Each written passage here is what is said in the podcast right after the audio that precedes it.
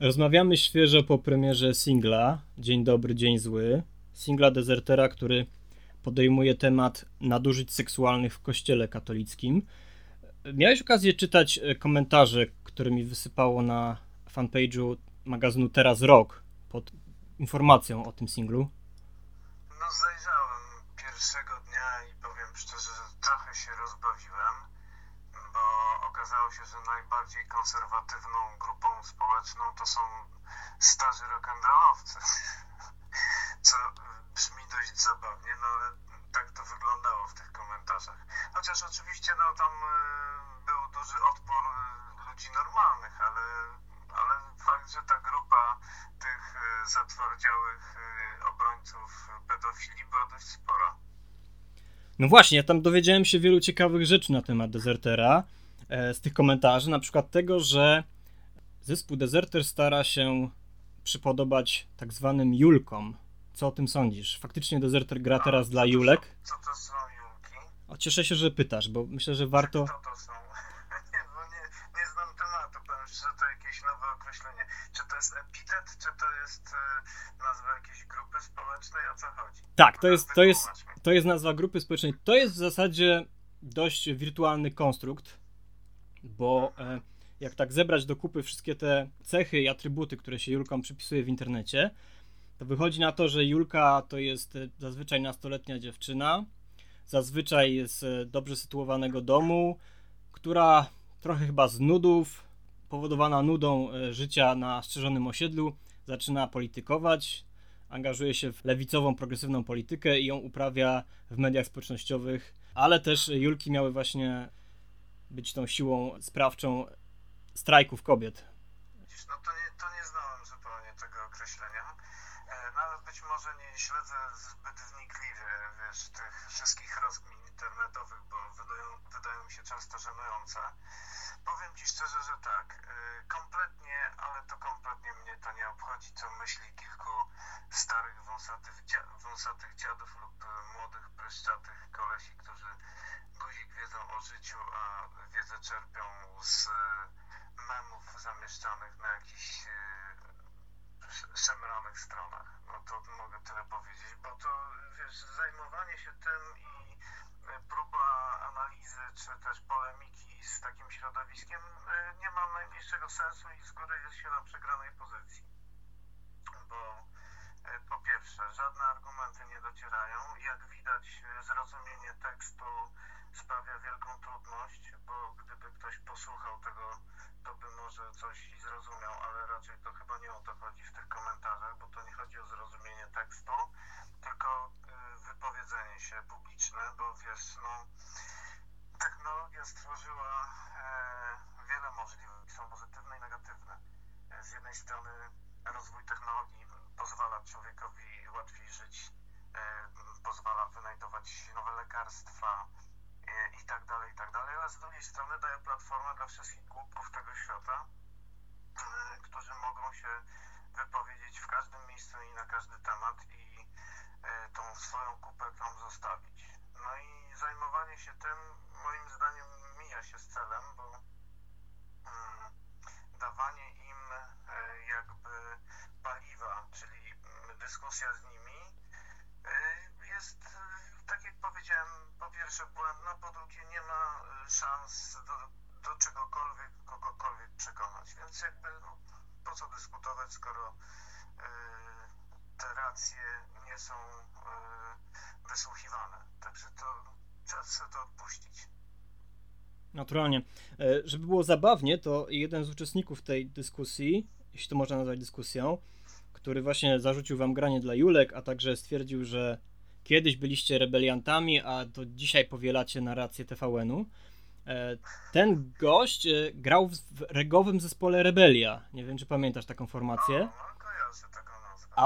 A podaje się aktualnie za technicznego Maleńczuka, więc widzę w tym pewną ironię, że Maleńczuk jest raczej znany z poglądów nieprzychylnych dobrej zmianie, więc nie wiem, jak zapatruje się na swojego niejako pracodawcę. Ale to jest w ogóle jakaś paranoja, bo ani ta piosenka piosenka nie ma nic wspólnego z dobrą zmianą, ani ten tekst nie ma nic wspólnego z podlizywaniem się Julką, TVN-owi czy komukolwiek. To opisuje, to jest opis pewnego zjawiska, próba jakby takiego trochę od strony ofiary spojrzenia na to i takich skojarzeń, bo obejrzałem i wysłuchałem wielu relacji ofiar pedofilii księży i no i po prostu starałem się w jakiś sposób to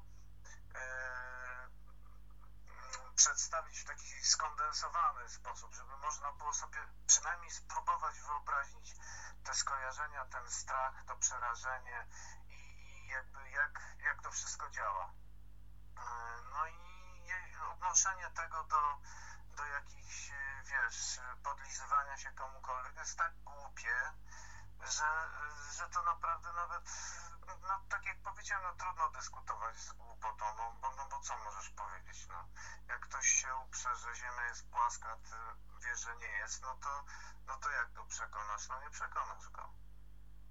Wiesz, ja w ogóle obserwuję bardzo ciekawy fenomen, kiedy zespoły, co do których poglądów, przekazu, postawy nie powinno być żadnych wątpliwości, nagle stają się przedmiotem ataku z dość błahego powodu, na przykład zamieszczenia jakiejś grafiki. No wy się o tym przekonaliście za sprawą umieszczenia błyskawicy strajku kobiet na swoim zdjęciu profilowym.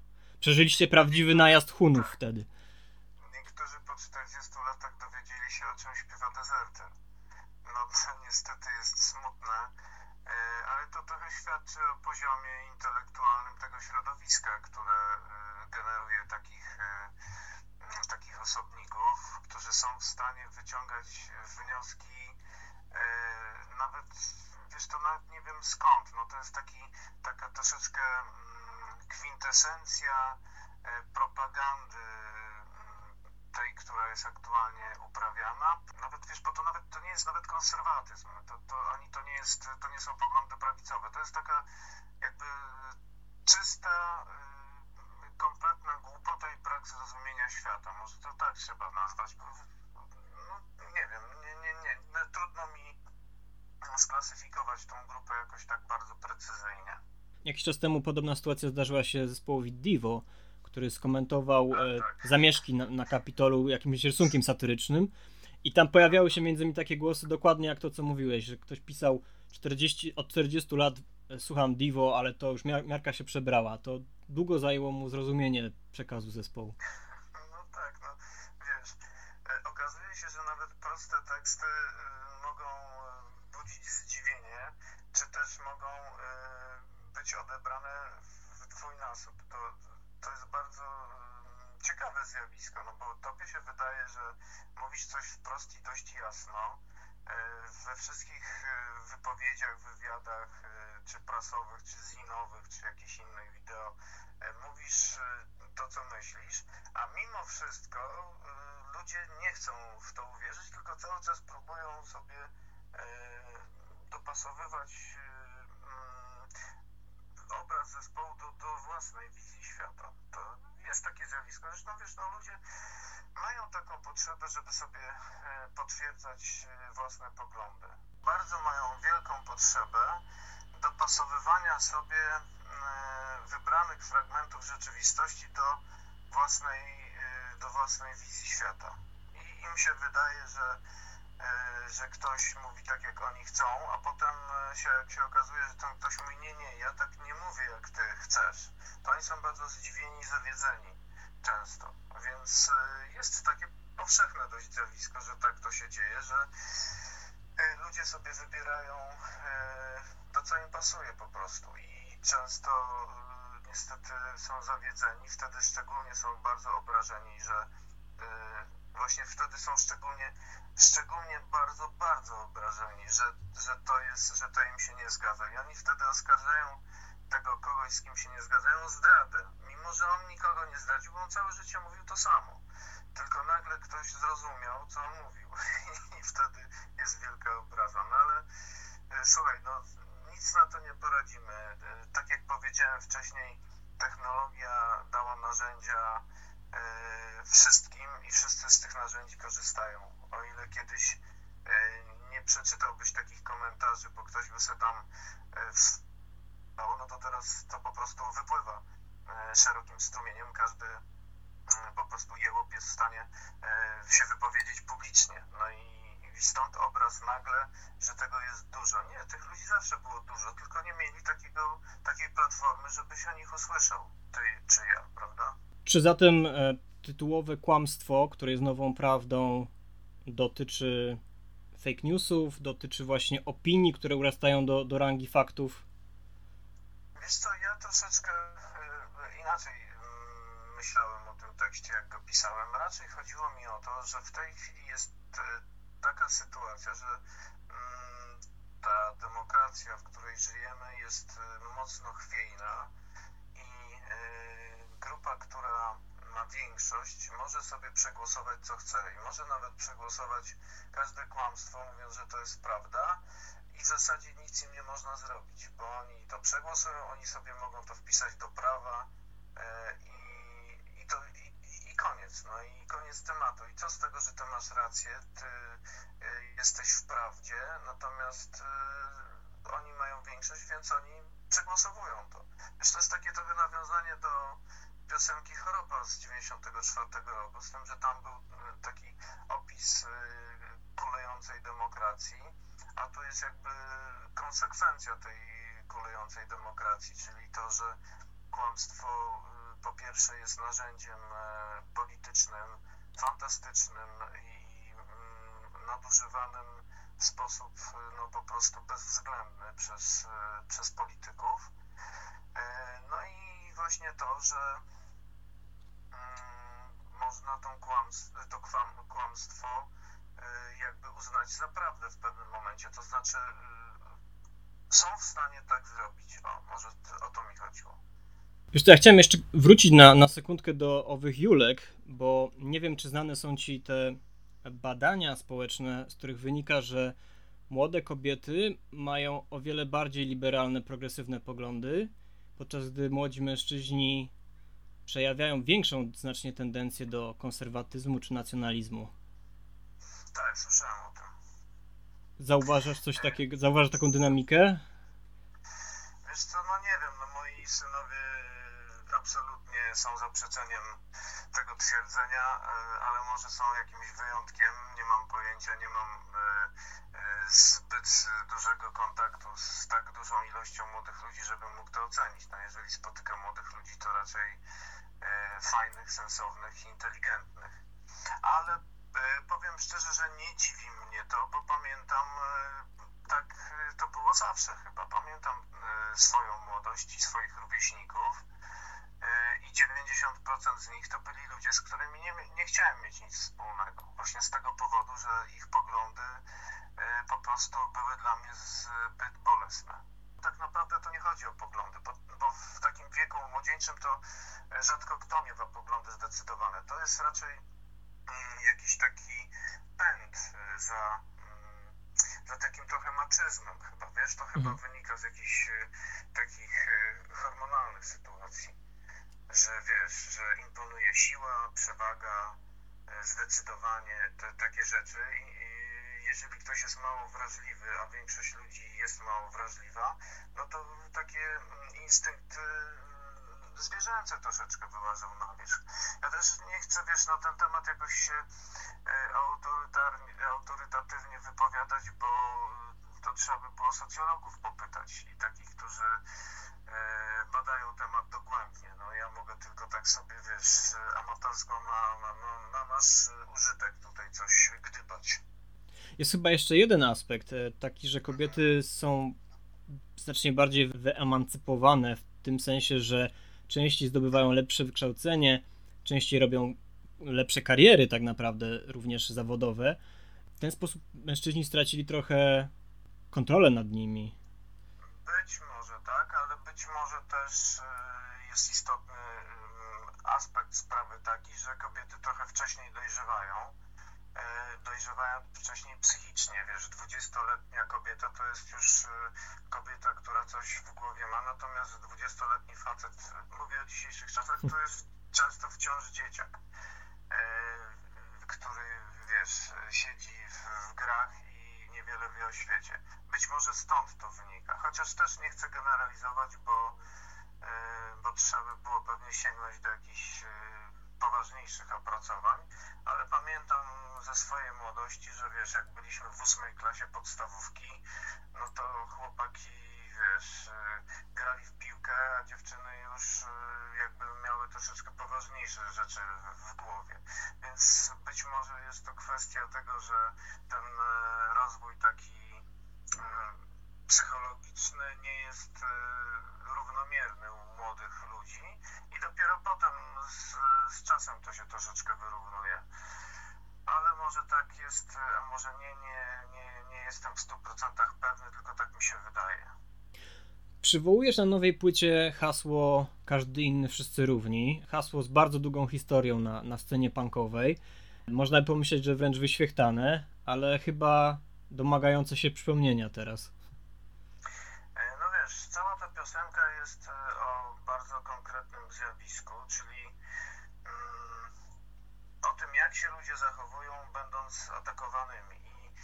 Ja nie wskazuję żadnej grupy, która jest prześladowana, ani wytykana palcem, ani grupy, na którą jest skierowany aparat państwowy. Ja tam staram się zwrócić uwagę, czy też zadać pytanie, jakby się zachował każdy człowiek, jeżeli to spadłoby na niego. I no tutaj znowu należałoby wysilić odrobinę intelekt, jeśli mówimy o tych, którzy nie rozumieją tekstów, że to dotyczy wszystkich, bo każdy może być oskarżony w zależności od tego, kogo władza weźmie na celownik, w jaki sposób się rozpędzi propaganda i co będzie akurat przydatne przy uprawianiu polityki. Bo zwróć uwagę, że te sytuacje, które się wydarzyły, czyli te ataki na po kolei tam uchodźców, ludzi LGBT, kobiety i tak dalej, to nie było tak, że oni mieli to w planach zaplanowane, że partia X, to ona sobie w planach będzie prześladować jakichś ludzi czy ich oczerniać. Nie, tylko nadarza się okazja, można to wykorzystać politycznie, no to jedziemy. I teraz w takiej grupie wskazanej przez polityków czy też prześladowanej może się znaleźć w zasadzie każdy. No i teraz pytanie, jak się zachować? Czy jeżeli człowiek jest atakowany, to ma prawo do obrony, czy nie ma prawa do obrony? Czy może wyjść, krzyczeć, czy nie może wyjść? Czy ma się poddać temu terrorowi, czy ma prawo się nie poddawać? No i co za tym idzie? To pytanie, czy też to hasło każdy inny, wszyscy równi, okazuje się dotyczy naprawdę wszystkich. Tylko że nie wszyscy to rozumieją, bo niektórym się wydaje, że oni są poza tym nawiasem, oni są lepsi i ich to nie dotyczy, a tymczasem może się zdarzyć, że ich też to będzie dotyczyć. Przyznam ci się, że spodziewałem się, że na płycie znajdzie się jakiś utwór, który będzie w całości poświęcony eksplozji foliarstwa, teorii spiskowych i pseudonauki. Aczkolwiek pamiętam wciąż, że Dezerter był poniekąd prekursorem poruszenia tej tematyki, no bo już w 98 roku nagraliście album Ziemia jest płaska. No słuchaj, no masz piosenkę Punkt bez powrotu, no to jest piosenka właśnie o tym. Może nie w sposób taki 100% bezpośredni, no ale to jest właśnie piosenka o tym, że jeżeli się nie podtrzymamy, to osąd będzie górą. Wtedy już będzie zamiatamy, już jak zawrócić z tego miejsca. Zresztą tam jest ten pierwszy wers, czy pierwsze dwa, że tam wydaje ci się, że płyniesz pod prąd, a tak naprawdę to patrz się w kałuży. No to wiesz, to właśnie o to chodzi, że to im się wydaje, że oni są pod prąd i walczą z systemem, a tymczasem po prostu są zapasy, wiesz, w błocie. W czym to też można odnieść właśnie do ludzi, którzy czują się antyestablishmentowcami, popierając obecną władzę paradoksalnie, prawda? I mówią... Na przykład, no tak, no bo to jest jakby taki troszeczkę szerszy, wiesz, szerszy kontekst tam w tym tekście zawarty, ale jakby te wątki, ten, który ty wymieniłeś i ten, który ja opowiedziałem przed chwilą, to oba tam są w tym tekście. Przynajmniej taką miałem intencję. Zarejestrowałeś się już na szczepienie? Już nie chcę się z tym walczyć, po prostu zaczekam, aż się trochę obluźni sytuacja. I tak jak będą szczepić mnie, to nie wiem, za pół roku, za rok, bo przecież to, wiesz, idzie w takim tempie, że 80-latków będą szczepić do końca marca, co dopiero reszta. Nie wiem, czy masz podobne odczucia, ale na początku tej pandemii pomyślałem sobie, że jeżeli coś wyniknie z niej pozytywnego, to może właśnie to, że te środowiska foliarskie ucichną i pozwolą mówić mądrzejszym, bardziej wykwalifikowanym, a tymczasem tak naprawdę dopiero wówczas się rozhukały. To niezbyt dobrze prognozuje ludzkości na przyszłość, kiedy możemy stanąć, wiesz, w obliczu jeszcze bardziej skrajnych sytuacji. No wiesz, no to jest paradoks typu masz encyklopedię w kieszeni, masz dostęp do bibliotek na całym świecie, do wiedzy, do wszystkiego, a jednak wybierasz po prostu jakąś kompletną głupotę. Nie mówię tu o tobie i o mnie, ale są tacy ludzie, którzy tak robią i to jest ten fenomen czasów, że jak sobie wspomnę lata dziecięce i o tym, jak się myślało, że w XXI wieku to już będzie w ogóle luksusowość, co będą wszystko wiedzieć, wszystko będzie dostępne, będzie wiedza, wszystko będzie samo się robić i tak dalej. No był taki, wiesz, taka wizja przyszłości, taka cukierkowa. No to teraz widzimy, że mimo tego, że mamy te wszystkie narzędzia, o których wtedy się marzyło, żeby były, czyli możemy mieć wiedzę w zasięgu ręki, to z niej absolutnie nie korzystamy, bo to jest bardzo trudne. Wiesz, o wiele trudniej jest zrozumieć fizykę, o wiele trudniej jest wysłuchać wykładu o nauce o klimacie, który trwa 2 godziny i zabiera jakby informacje ścisłe i wyliczenia, a o wiele prościej jest po prostu zobaczyć obrazek z głupim podpisem, głupio się zaśmiać pod wąsem i być już przekonanym, że to jest cała prawda świata. Ale ludzie tak niestety działają, że ludzie chcą mieć świat wytłumaczony, a najlepiej mieć wytłumaczony prostym językiem, który jest zrozumiały dla danej osoby. No ponieważ większość ludzi, czy też duża część ludzi są ludźmi prostymi, to po prostu przyjmują proste wyjaśnienia. No przecież nie będą się zagłębiać w naukę o klimacie, to jest nauka ścisła, bo to jest fizyka atmosfery. No przecież kto by to przez to przebnął, jak ledwo z fizy ta trójka była w szkole, żeby zdać z klasy do klasy. No to przecież chyba oczywiste jest, że łatwiej zrozumieć hasło jakiegoś innego przygłupa, który ci rzuci, że haha, śnieg spadł, jakie to globalne ocieplenie, no co wy, haha.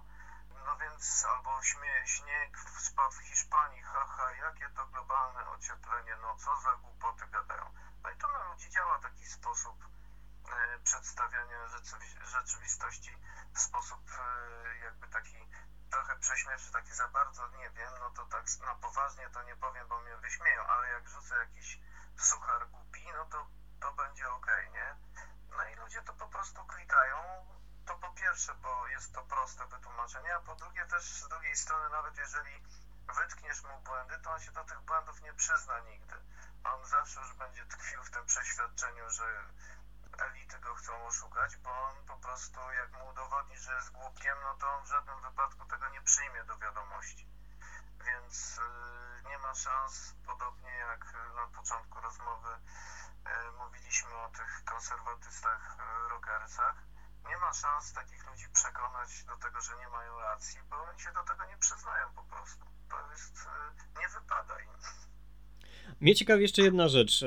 Jak z twojej perspektywy jako tekściarza wyglądała praca nad tym albumem w sytuacji, kiedy wszystkie te dziwne, niepokojące, niezwykłe sytuacje związane z pandemią rozgrywały się niejako na twoich oczach? To był chyba jakiś potężny strumień inspiracji i wydarzeń domagających się bardzo doraźnego komentarza. Wiesz co, jedną z pierwszych piosenek, jaka powstała, to chyba był Odwet, tak mi się wydaje. Odwet i Kłamstwo to były 2 pierwsze numery, które zrobiliśmy i do których napisałem tekst. W związku z tym jakby to był taki pierwszy mój wiesz, odruch, żeby to z siebie zrzucić, to co się dzieje. No a poza tym rzeczywiście płyta powstawała w bardzo krótkim czasie, bo ona powstała tak naprawdę w przeciągu, nie wiem, 3, powiedzmy 4 miesięcy powstały teksty, plus zrobienie piosenek, plus ogranie tego wszystkiego. To zajęło nam od maja, powiedzmy, do września, października, no i potem już weszliśmy do studia, więc to wszystko działo się w bardzo takim krótkim, skondensowanym czasie, co nie jest łatwe dla tekściarza. Chyba że ktoś jest takim tekściarzem, który pisze na bieżąco na konkretne tematy. Ja staram się unikać konkretów, tylko raczej opisywać zjawiska, bo wtedy jest to łatwiej, te teksty są łatwiej zrozumiałe po latach, czy tam po jakimś czasie. Natomiast jak się pisze tak bezpośrednio o czymś, no to potem za rok, 2 czy 5, jak mija, no to właściwie nie wiadomo o czym to było. Dlatego też starałem się pisać jakby pod presją tych wydarzeń, które były dookoła mnie, ale jednak przekładać to na taki język w miarę uniwersalny, żeby te teksty miały troszeczkę większą siłę rażenia. No, tak jak ten tekst Wszystkie Lęki Świata, on jest pisany pod wpływem wydarzeń, które się działy w tamtym momencie, ale jest tak napisany, że jeżeli się będą działy jakieś sytuacje tego typu w tym roku albo za rok, to on będzie wciąż aktualny. Jestem jeszcze ciekaw twojego zdania na temat tego, w jakiej sytuacji znalazła się branża rozrywkowa wraz z branżą muzyczną, bo chyba żadna inna nie została tak bardzo zostawiona sama sobie jak ta. Tak, no artyści w Polsce nie mają zbyt wielkiego szacunku u władzy, chyba że są to artyści koncesjonowani, którzy tej władzy są przychylni. Natomiast tak ogólnie sztuka według rządu właściwie nie tylko tego, bo poprzednie rządy miały dokładnie to samo podejście.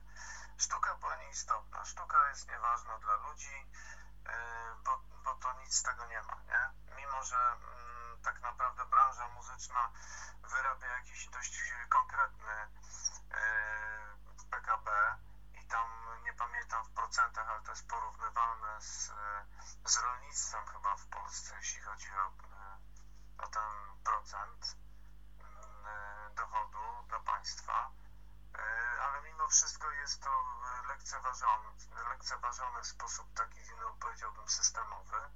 Poprzednia władza podniosła VAT przecież na koncerty, bilety, czyli tak naprawdę utrudniła wszystkim dostęp do sztuki, podniosła ceny biletów i tak dalej. A ta władza po prostu koncertowo olewa artystów i nie interesuje ich, czy artyści przeżyją, czy nie przeżyją. No, czy będą musieli sprzedać instrumenty i iść do jakiejś innej pracy. No i to tak jest taka polska tradycja, no, że tutaj jakby wiesz, no, takiego zbyt wielkiego szacunku nie ma. Ale skoro minister kultury i sztuki tak lekceważąco mówił o zdobywczyni pisarskiego Nobla, o Tokarczuk, no to czego się spodziewać po nim, że on będzie traktował jakoś inaczej, czy lepiej muzyków, jakiś tam, co jego to powiesz, czy zespół Dezerter przeżyje, czy nie przeżyje, to w ogóle to jest, wiesz, to jest dla niego żadna sprawa. My jesteśmy takim zespołem już naprawdę, wiesz, na bardzo, bardzo dalekich pograniczach tego show biznesu tak zwanego, bo nie jesteśmy zespołem, który jest goszczony na playlistach rozgłośni, więc mamy naprawdę utrudnione życie, ponieważ jak nie ma koncertów, sprzedaży płyt wiadomo, że są słabe, no to jesteśmy w totalnej dupie, może się tak wyrażę, a takich zespołów jak my są setki w Polsce. Ale to zespołów, a jeszcze jest cała masa artystów indywidualnych i już nie mówię tutaj tylko o muzykach, no bo przecież cała branża artystyczna jest dotknięta. No wiesz, no pisarze na przykład nie mogą jeździć z odczytami czy na spotkania z czytelnikami. No to jest duże źródło dochodów dla nich. Wiesz, no nie ma wystaw, no malarze nie mogą wystawiać obrazów, no i tak dalej, no wiesz, jakby utrudnienia na każdym kroku, a jakby pomocy czy też w ogóle zauważenia ze strony rządu nie ma żadnego. No, rząd zauważył firmy, które działają w branży muzycznej, przeznaczył na to tam jakąś dużą kwotę pieniędzy, przy czym te pieniądze wypłacił w połowie grudnia i do końca grudnia należało te pieniądze wydać, więc no, mnóstwo firm będzie zwracać te pieniądze, bo nie było w stanie nic zorganizować przez 2 tygodnie, bo to się po prostu nie dało. Ja też nie chcę tu wchodzić w szczegóły, bo jakby nie do końca znam je wszystkie dokładnie, ale tak ogólnie patrząc na to, no to są takie ruchy pozorne, że się tak wyrażę. No mamy kasę, dobra, już jęczą, to dajcie im tam. To zróbcie tak, żeby albo nie wiedzieli, jak je wydać, albo nie zdążyli ich wydać, a tak napiszcie ten regulamin, żeby nikt nie wiedział, o co chodzi. No to zawsze może coś tam się, wiesz, zakombinuje. Tak to trochę wygląda. Jest w tym pewna ironia, że dwóch byłych menedżerów Dezertera, którzy zajmowali się zespołem w heroicznych dla polskiego punk rocka czasach PRL-u, dzisiaj przebywa na zgoła innej od ciebie orbicie ideowej. No cóż, mogę tylko się zdziwić, bo ja się temu dziwię nieustannie i nie rozumiem tego, no ale tak jest. Okazuje się, że tak jest. Być może, nie wiem, byli dotknięci jakoś jakimś urazem przez poprzednie rządy i jakby liczyli na to, że to się zmieni. No nie mam pojęcia, wiesz, nie wiem, o co chodzi, bo ani jeden kolega, ani drugi kolega nigdy nie miał narodowo-socjalistycznych poglądów, w związku z tym bardzo mnie dziwi, że im się podoba obecna władza. No ale cóż, no co zrobić, no ludzie się zmieniają. Część rzeczywiście stała się taką konserwą na granicy właśnie takiego i politycznego odlotu i takiego mentalnego odlotu. Właśnie antyszczepionki, Ziemia jest płaska, foliarstwo, te wszystkie klimaty tam się bardzo, bardzo często pojawiają. Ja nie mam pojęcia dlaczego, ale być może to wynika z tego, że ci ludzie nigdy nie mieli jakiegoś jasnego umysłu. No, nie mam pojęcia. No, dodałbym, że o ile Maciek Chmiel jest zdolny do rzeczowej rozmowy i polemiki, tak patrząc na aktywność internetową Majoneza, to mam wrażenie, że poszybował w dość dziwne rejony wszechświata. Wiesz, no przestałem obserwować Majoneza ze 2 lata temu, bo już nie byłem w stanie, więc nie wiem, co on tam w tej chwili wypisuje. Natomiast z Maćkiem mam kontakt, to jest facet niezwykle inteligentny i jakby zdolny, więc mam z nim kontakt, czasami rozmawiamy, czasami się spieramy, ale raczej zamieniamy te spory w żart, bo inaczej by się nie dało. Natomiast tak czy inaczej, no ja mam zupełnie inny obraz świata, szczególnie Polski, niż on i na tym się wtedy się rozchodzimy, no jeżeli wkraczamy w takie tematy. Zapytam jeszcze o taką rzecz. Na okładce nowej płyty znalazł się wizerunek papieża Polaka, jest cała galeria duchownych.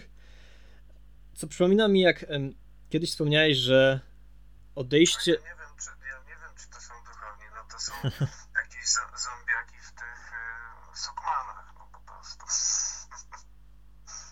A poza tym to jest pomnik. No, tylko beton. No tak, jeden z wielu, bardzo, bardzo wielu stojących w tym kraju. Ale jest to przyczynek, chcę potraktować to jako przyczynek do zadania ci takiego pytania, bo kiedyś wspomniałeś, że odejście od wiary nie jest wcale takie łatwe, że jednak katolickie wychowanie zostawia jakiś ślad w psychice. Jak to się przejawia? No wiesz, wiesz, trochę zapomniałem, powiem Ci szczerze, bo jakby mam ten etap za sobą dość dawno, ale to jest no takie poczucie cały czas, że może coś się źle robi, no bo jeżeli od dziecka się człowiekowi wmawia, że świat wygląda tak i pewne rzeczy się robi tak, a nie inaczej, no to dziecko rosnąc w takim przeświadczeniu po prostu ma to wbite tam na twardy mózg i wykasowanie tego tak zupełnie jest dość trudne. To znaczy, ja też nie chcę ogólniać, bo być może niektórzy z dnia na dzień trzaskają, wiesz, za sobą furtką i wychodzą i mają święty sposób, spokój, ale być może jest też tak, że ludzie tacy, którzy jakoś się przejmowali tym, ponieważ no, mieli taką, a nie inną wrażliwość, to potem wyrwanie się z tego, szczególnie wyrwanie się z tego bez jakichś drastycznych doświadczeń, bo ja rozumiem, że ktoś trafi w ręce księdza i ten ksiądz go będzie niemiło przytulał, no to on jakby jest od razu wyautowany, ale takie odejście pokojowe to czasami zajmuje jakiś czas, no bo trzeba sobie to poukładać ten świat w głowie od nowa. To jest sprawa indywidualna, wydaje mi się. Scena punkowa, przede wszystkim w Ameryce, odetchnęła z wielką ulgą, kiedy Donald Trump opuścił Biały Dom. Myślisz, że jest powód do radości? Czy myślisz, że zadziała też efekt domina? To jest to taki początek końca tych populistycznych, autorytarnych rządów na świecie? No nie mam takiej pewności, czy tak się stanie, ponieważ będą hodowali tę w sobie złość, że wybory zostały sfałszowane i to jakby już widać. Wczoraj słuchałem Waszczykowskiego, który to powtórzył 2 razy w wywiadzie telewizyjnym, że według niego to widmo tych sfałszowanych wyborów będzie ciążyło na tej prezydenturze, więc jakby niektórzy absolutnie nie przyjmują do wiadomości tej zmiany i to się będzie tam buzować. Zależy, jak bardzo będą dokładać do pieca i jak bardzo się uda tych prostych, zmanipulowanych ludzi przekonać. Co mnie najbardziej bawi w polskim tym środowisku prawicowym, bo czytuję Twittera wszystkich tych sławnych osób, które się mają potrzebę codziennie 50 razy wypowiedzieć. I powiem Ci szczerze, że to jest mega zabawne, że gbur, ham, rozwodnik, nie wiadomo jakiej wiary, milioner wykorzystujący Polaków na budowach cieszy się większym szacunkiem niż katolik, który jest w stałym związku z kobietą po ślubie 34 lata i jest po prostu inteligentny i normalny.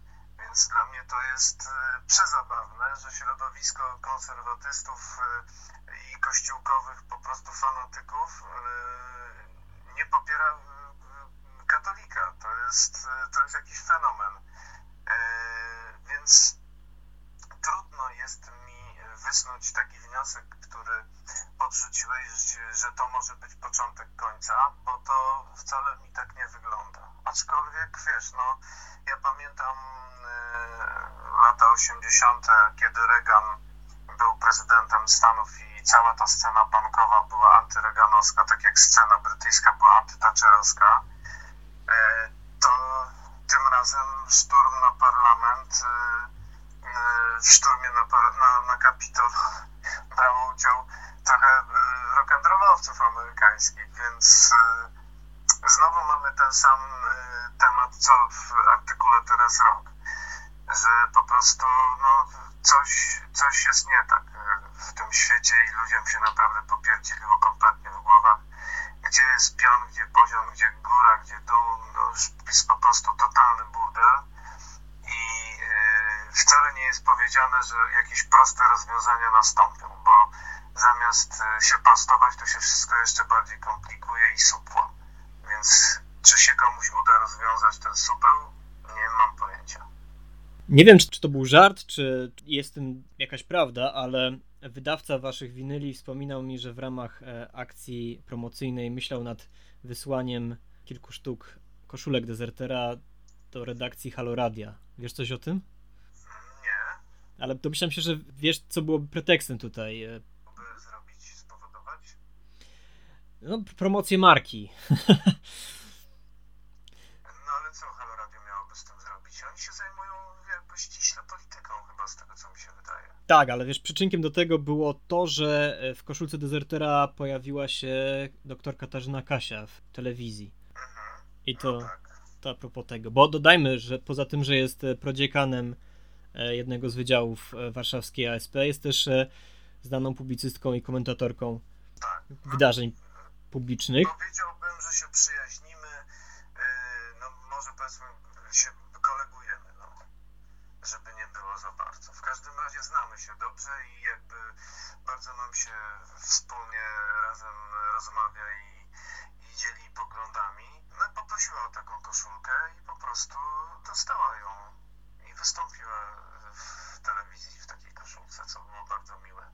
Tak, i to jest właśnie ciekawe, że wiesz, komentatorzy wydarzeń, publicyści mogą założyć właśnie koszulkę Dezertera. Dezerter jest takim zespołem, instytucją. Trudno mi sobie wyobrazić, wiesz, inny zespół, który de facto jest antyestablishmentowy, który jest na miejscu w takiej sytuacji. No wiesz, chcielibyśmy być pewni, no znaczy tak, może źle powiedziałem, że nie, że chcielibyśmy być instytucją, ale chcielibyśmy, ja bym chciał, żeby to, co mówisz, rzeczywiście miało jakieś, wiesz, jakieś przełożenie, bo tak naprawdę rzeczywiście, no mamy znajomych, wiele osób mówi, że się wychowało na zespole, no zespół trwa tak długo, że to jest jakby siłą rzeczy, tak się dzieje, że dużo ludzi o nim słyszało i dużo ludzi się wywodzi ze środowiska tego, co my, i jakby doszło do różnych miejsc w życiu publicznym i tam ma ochotę zamanifestować znajomość Dezertera, co jest przesympatyczne i przemiłe. Natomiast, no, wiesz, wciąż jesteśmy zespołem, mimo tego, że gramy długo i jesteśmy zespołem znanym, to wciąż jesteśmy zespołem niszowym, no. To my nie utrzymujemy się z grania, nie jesteśmy zespołem zawodowym, który może nic w życiu nie robić, tylko robić nowe piosenki i grać koncerty. No niestety Polska jest Polską i tutaj na taki zespół jak my, nie chcę mówić, że nie ma miejsca, ale trudno jest, chyba żebyśmy po prostu naginali swoje zasady, grali wszędzie jak leci i nie przejmowali się towarzystwem, organizatorem, miejscem ani nazwą imprezy, no to wtedy może by się dało, ale ponieważ mamy swoje jakieś zasady i ustalenia, no to się nie da. Znaczy wiesz, ja mówiąc o Dezerterze jako zespole instytucji, myślę też o swoistej roli kulturotwórczej, jaką odegrał Dezerter, bo patrząc na przykład na Stany, Amerykanie mają całą tą tradycję z Dead Kennedys, Bad Religion, Fugazi. My mamy Dezertera i to jest taki zespół konstans, który działa nieprzerwanie od 40 lat i wszyscy się do niego odnoszą, prawda? No, miło mi to słyszeć. No trochę tak jest. No, nie chcę tutaj, wiesz, wnikać w szczegóły, dlaczego tak jest, ale tak udało się jakoś przebrnąć przez te lata, nie rozwadniając za bardzo tej esencji i nie rozcieniając, narodne, jak to się kiedyś mówiło, więc no, jakby no, pewnie trochę masz rację. Miałeś okazję czytać książkę Rafała Księżyka, Dzika Rzecz? No właśnie jeszcze nie, wiesz, jakoś cały czas nie dotarłem do księgarni, żeby sobie ją kupić, ale mam w planach. Niesamowicie ciekawy jest tam epizod związany ze skandalem i jego rolą jednego z prekursorów sceny rave w Polsce. Ty wiedziałeś o tej jego aktywności? Tak, oczywiście. Jakby to była, wiesz, jego taka pierwsza rzecz po odejściu z zespołu, że on się wślizgnął w to środowisko takie właśnie,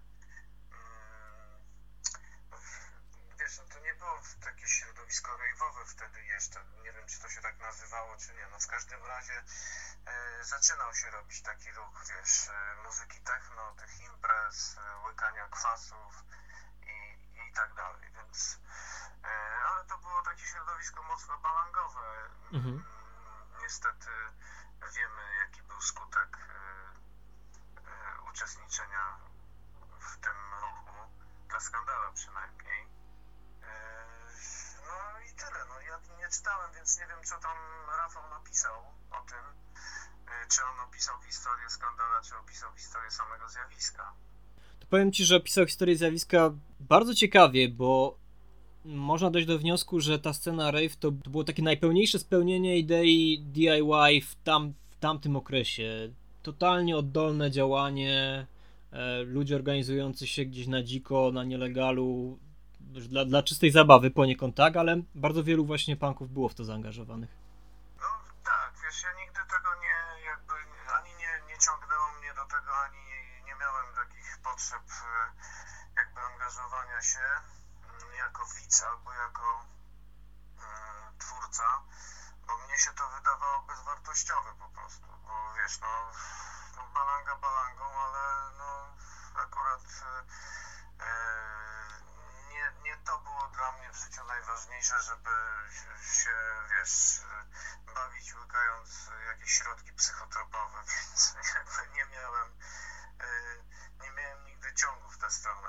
Wiesz, to też jest trochę tak, że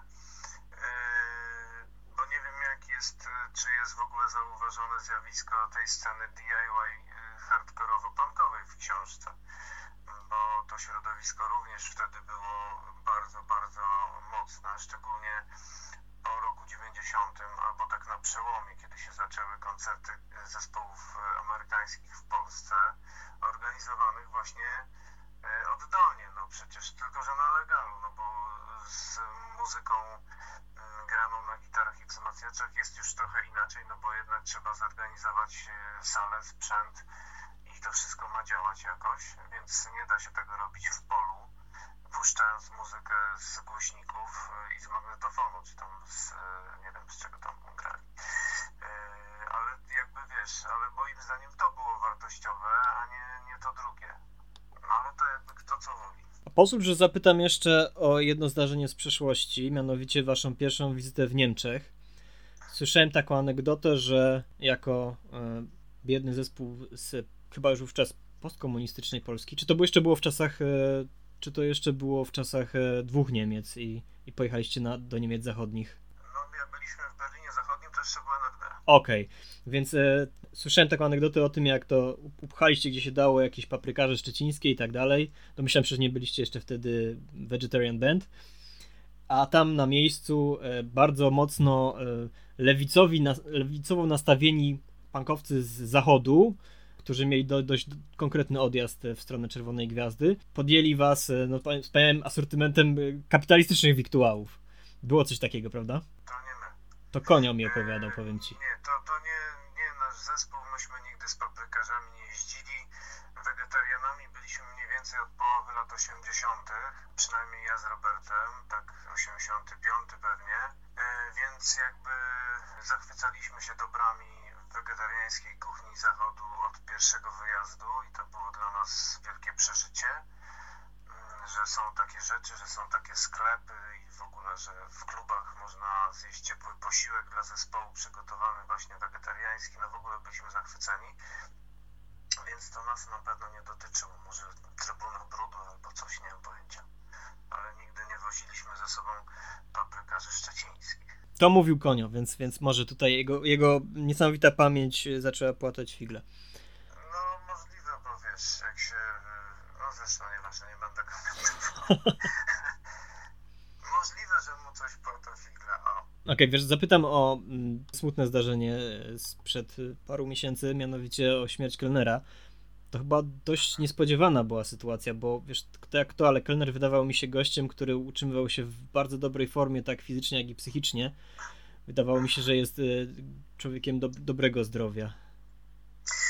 No to było zaskoczenie, owszem, wiesz, on się chyba nie chwalił tą chorobą, zresztą jak się dowiedziałem już po śmierci, on miał zdiagnozowaną chorobę dość niedawno i bardzo szybko niestety to się posunęło. No tak szybko, że jakby się nikt nie zdążył zorientować, że on choruje, więc no niestety tak to bywa. No i przykra sytuacja, no wiesz, no, przeżyliśmy mnóstwo fajnych chwil razem. Czy jego śmierć ostatecznie uniemożliwia wznowienie płyty Deuter? Niekoniecznie, no bo są spadkobiercy i I z tego co wiem, to Beskoc planuje tam się zapytać, czy mieliby coś przeciwko i zobaczymy, jaki będzie rezultat. Ja nie wiem, powiem szczerze. Mhm. Na tym etapie, bo jeszcze jesteśmy zajęci swoją nową płytą, więc jakby temat reedycji siłą rzeczy musi czekać w kolejce. Pytam, bo ta płyta nie doczekała się wznowienia w tych kolejnych rzutach reedycji, a wiem, że co jakiś czas ktoś o nią pyta. To jest dość popularny album, z tego co zauważyłem. No wiesz, to zwykle jest tak, że jak płyty jakiejś nie ma, to staje się nagle popularna w komentarzach czy w zapytaniach, ale to jest tak, że to wiesz, 10 osób w kółko pyta. Natomiast co nas wstrzymywało przez lata z robieniem tej płyty, to to, że to jest płyta, która ma 60 minut i trudno jest ją zrobić na winylu, bo należałoby zrobić dwupłytowy album. To ją bardzo podraża, a siłą rzeczy rodzi się pytanie już tak od strony czysto ekonomicznej. Potem doszło jakieś nieporozumienie z kelnerem, bo on się wycofał w końcu z tej płyty, bo już mieliśmy ją robić. No i nie zdążyliśmy jakby sprawy doprowadzić do takiego etapu, żeby wrócić do tych rozmów, no bo jakby stało się to, co się stało. Notabene dzisiaj z kolei od rana media społecznościowe są pełne epitafiów dla Papcia Chmiela. Czy ty też należysz do wychowanych na Tytusie, Romku i Atomku? No oczywiście tak. Ja kupiłem pierwszego Tytusa, to była trzecia księga, to był mój pierwszy zakup samodzielny w księgarni. Nie pamiętam, który to był rok, ale byłem jeszcze w pierwszych klasach podstawówki na pewno. Wtedy pamiętam, że rzucili do księgarni, bo wtedy nie można było kupić książek, tylko tak jak wszystkie inne towary był kłopot z tym, ale pamiętam, że ktoś powiedział, że jest w księgarni u nas książka, ten komiks. Poleciałem, dała mi mama pieniądze, poleciałem wtedy do księgarni i to była moja pierwsza samodzielnie zakupiona książeczka w życiu. Trzecia księga to nie... Tak, trzecia księga, natomiast... To nie była ta czasem... O służbie w Ludowym Wojsku Polskim? Nie, to była czwarta. Okej, sorry. Trzecia jest, lecieli w kosmos. Byłoby to ciekawe, gdybyś zaczął przygodę od militarystycznego tomu Tytusa. No niestety nie. No w każdym razie pierwsze 10 to znałem na pamięć kiedyś. Powiem szczerze, że mogłem cytować dowolnie wybrane fragmenty, no teraz już trochę zapomniałem. Pewnie uczyłeś się czytać na Tytusie, jak... Nie, no to wiesz, ja już tam byłem, nie wiem, w drugiej klasie podstawówki czy coś, więc już tam umiałem, ale tak jakby pierwsza książka kupiona, no pamiętam to, że wiesz, udało się ją kupić samodzielnie, co było naprawdę dużym wydarzeniem. Wiesz, w innych okolicznościach zapytałbym teraz o plany zespołu Dezerter, ale te domyślam się, że są pod dużym znakiem zapytania. Jak zamierzacie, wiesz, przezimować dalszy ciąg tej pandemicznej sytuacji? Słuchaj, no nie mam pojęcia co będzie. No zwykle jest tak, że wychodzi płyta, gra się trasę koncertową, żeby o tej płycie ludziom powiedzieć, żeby ludzie jej mogli posłuchać na żywo i żeby coś się działo dalej. Natomiast w sytuacji, w której jesteśmy, kompletnie nie wiem co powiedzieć, bo wszystkie plany leżą po prostu i czekają. Nie wiadomo co będzie, kiedy będą koncerty, czy będzie to lato, czy nie będzie tego lata.